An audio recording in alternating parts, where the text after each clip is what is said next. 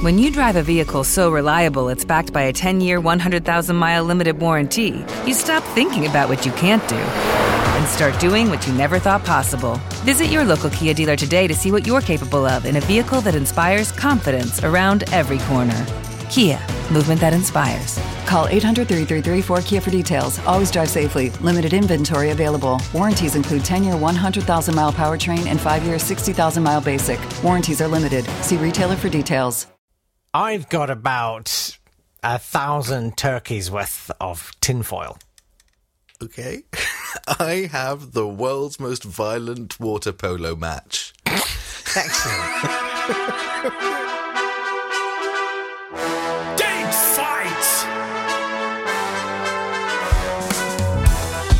Hello and welcome to Date Fight on the 6th of December. It's a podcast where we look through history, we find the most exciting, important, funny things, and we say them to each other and then pretend to compete for your love.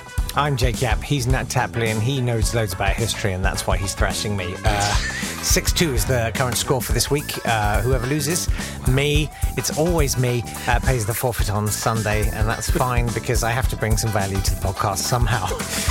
Uh, let's get on with round one. Yes. One! Go on then. Go on then. I'm going to go to the 6th of December, 1956. Okay. At the Olympics in Melbourne, the Hungarian water polo team This is made up. this, is, This this, is needs some made up. context. So earlier in the year, the Hungarian Revolution had happened, where the Hungarians had tried to liberalise uh, and get more democracy in Hungary, and the tanks were sent to put. Uh, the Russians sent tanks into Budapest on the 1st of November, and from where they were practicing, the Hungarian water polo team could see the smoke and hear the gunfire. Um, they were in mountains above Budapest. So that's the backdrop to the meeting between the Hungarians and the Russians water polo match a month later. Also, the Hungarian water polo team hated the fact that the Russians had been spying on them and stealing their training regime. So it was a real grudge match, and uh, so the Hungarians worked out that they could taunt and kick and punch the Russians under the water, and no one would know. Right, I'm sorry, taunting under the water. is just- oh, is It it? They were doing gestures. Were they doing Probably. gestures? All right. Yeah.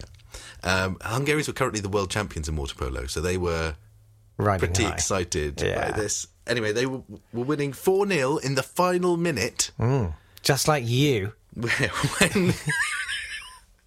When Zador was uh, marking Valentin Prokopov, Oh, come on, this is made up. Go on. Valentin Prokopov lost his temper and punched Zador, who was the Hungarian captain, in the face, What? and there was blood everywhere. Oh, wow. And there was a riot in the stands. They all came down. The Hungarian supporters started shouting things at the Russian team, and the whole thing had to be called off. And the Russian, the Hungarians were given the win because they were leading four 0 in the last minute. But it was the most violent. It was known as the blood in the water polo match.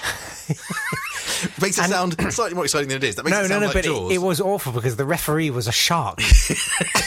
and it really it was two kicked miles off. away when it started. That's amazing. That's really cool. Um, Fun, isn't it? I am going to go to the 6th of December 1884 when uh, the pointy bit was put on the top of the Washington Monument. Oh. And the Washington Monument, it's made of marble and granite and bluestone gneiss. Very Very nice. uh, it's the world's. I, I mean, we're getting quite granular on what it's the world's tallest nowadays. Okay. Okay, so it's the world's tallest, predominantly stone structure. And the world's tallest obelisk. Uh, it's uh, 555 feet. Did it need the point on to become an obelisk? What was it before that? Uh, it, it was still an obelisk. Okay. But the thing is, so the, the top of the, the sort of needle Yeah. is made of aluminium. Oh. Or if you're in the States, aluminum, and I'll come on to that. At the time, it was by far, by a huge margin, the largest piece of aluminium ever cast in one smelty thing, casty thing. So, how high do you think that aluminium point is on the Washington Monument? How Like high this. off the ground, or how No, big no. How tall is the is? is the point? thirty meters?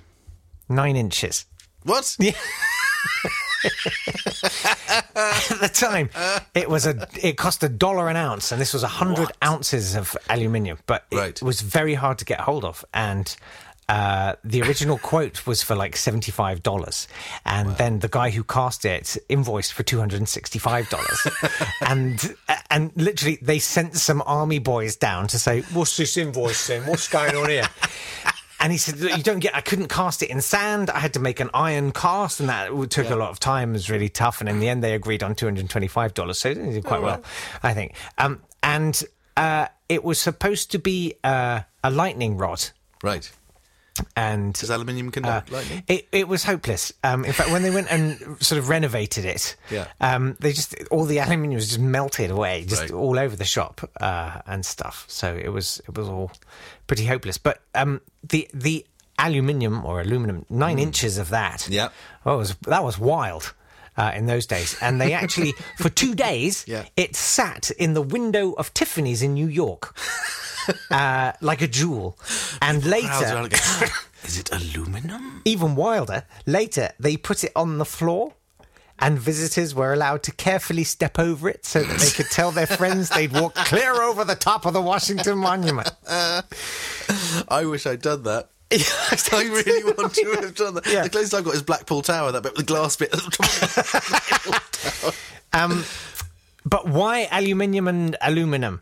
I don't know. Do you know about that? I don't know about so that. Mm. That's Sir Humphrey Davy. So uh, his his first attempt at it Mm. was to call it aluminum. Illumium. Aluminium. Hello. This is in 1807. Uh, and then he changed it to aluminum Mm-hmm. and finally settled on aluminium. Right. Uh, and this was so. It, so they just never got the last memo. well, basically, the his sort of peers, Yeah. his colleagues in the world of science, probably Yeah. the Royal Society, uh, they preferred aluminium because it had more of a classical ring, just made up, nothing to do with like its composition Mm. Like- or anything. sounds like proscenium. And it charmed with well, like potassium, sodium, magnesium, and all that, uh, which Davy had also named. Right. Uh, but Did he try potassium? potassium, Magnesium. potam, yeah, Magnum. Magnum. Magnum. He invented the Magnum. So, uh, but why did it stay as aluminum in the states? I don't know. Uh, it was Webster's Dictionary, which in 1828 Mm. listed only the aluminum form in its pages. And basically, in common parlance, it was aluminum in the States. And then, whenever anybody went to check it, journalists, if they were writing about this Yeah. miraculous new thing, they just go to Webster's Dictionary Yeah. and go, oh, it's aluminum. And so, because of that, uh, it's it stayed like that. So uh, it was only So was it in an 19... oversight or was it a decision to exclude the the- inium? it's thought that there was a progressive shift starting around 1895 Mm-hmm. when it went from eum to um. Mm. um. But you can see that at some point it got ported over from England Yeah. As aluminum, which is what it then was. Then England changed its mind. Yeah. No one updated America.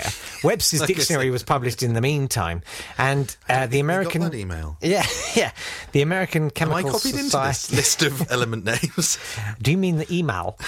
the American Chemical Society adopted it formally in 1925, Yeah. but that was just because everyone was already calling it aluminum, and it would have been stupid. But they are the chemical naming authority. They get to choose. Yes, Really? in America. It's not a democracy. Well, in America, so the International Union of Pure and Applied Chemistry, and they do get to decide. say, well, loads people don't world. understand chemistry, so they just do what they say. They standardized it to aluminium in 1990. Hmm. So there you go. Well, I think you win that because that's. Uh, Really? yes. So happy. Washington Monument is So exciting. big and important. I can't, I can't remember what I said. At I. Fine. it was oh, it was blood in the water. It was the water polo. Oh yeah, that was good. But But it it was wasn't basically a Wetherspoons. significant. Yeah, it's fine. Uh, let's do the birthdays.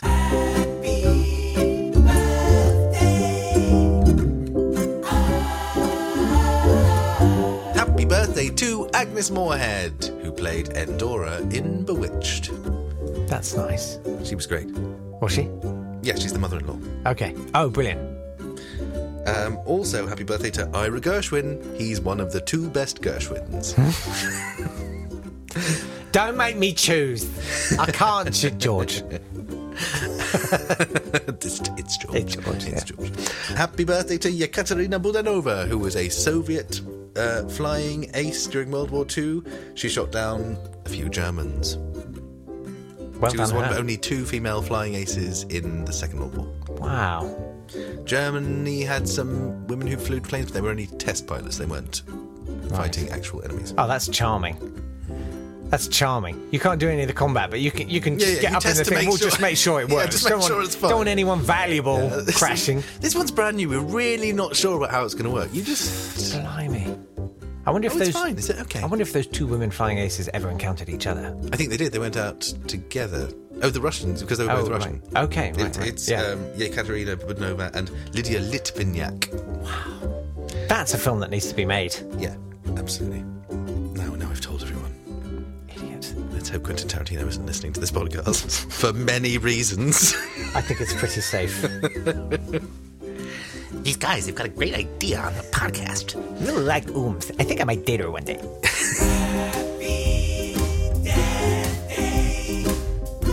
Happy death day to Roy Orbison, who had his death day just as he was having a comeback. It was a shame for Roy Orbison.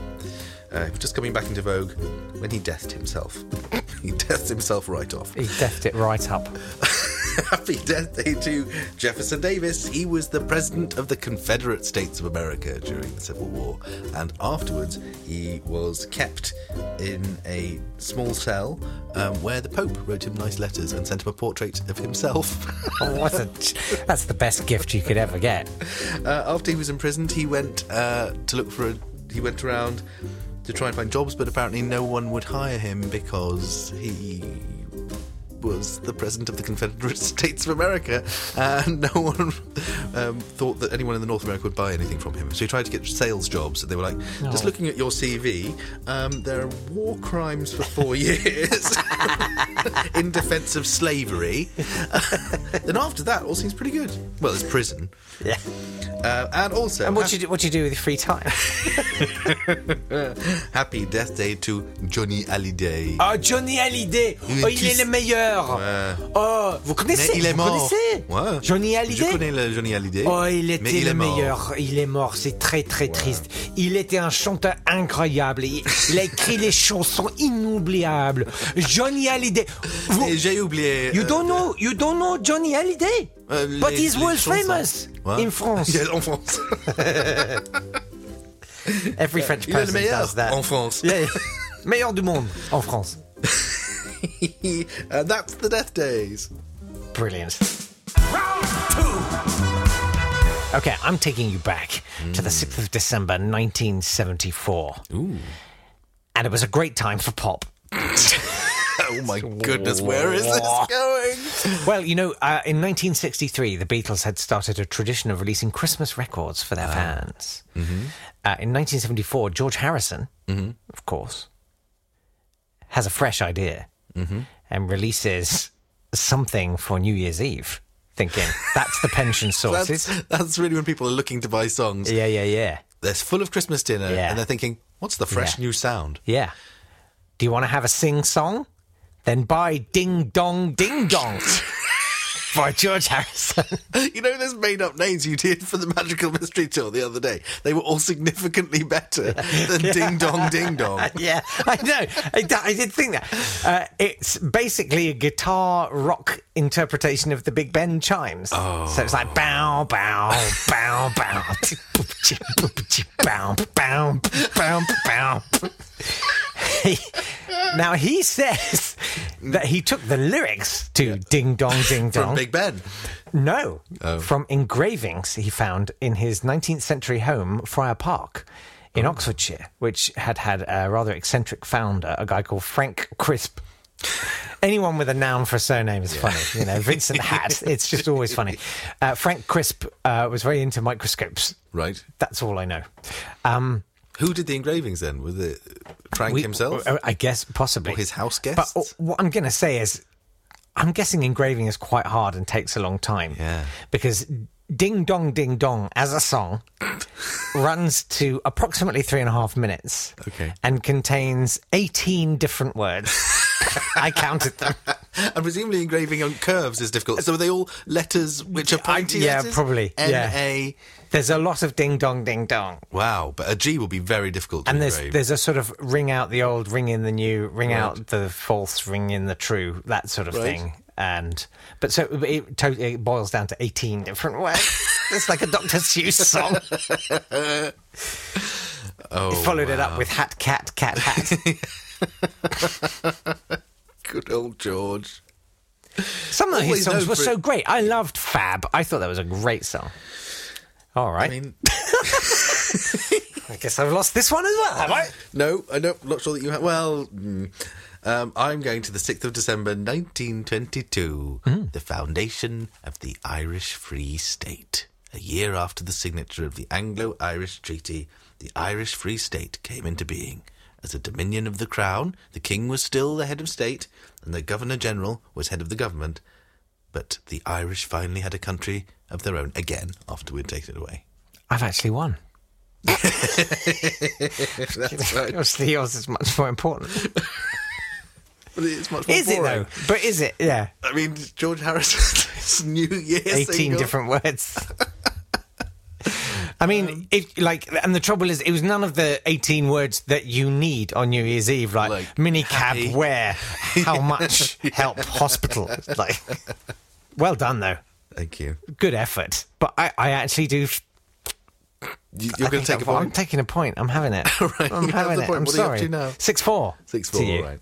But you can afford to lose these points. You, don't- you don't have to fight throwing these this. points away, no, Yeah, it's fine. it's fine. But it does. It does raise raise the I mean, stakes. for it the raises rest the week. stakes for, you know, all to play for. Yeah, absolutely. Uh, that's it for today's date fight. Why don't you join us tomorrow? Why- Love it if you did. Yeah, and you know you can always enjoy the back catalogue. There's loads of these. Oh, there now. are. This must be number 900 or something. Forty. So yeah. Years we've been doing Well this. done. Uh, anyway, thank you very much for your time. We'll see you tomorrow.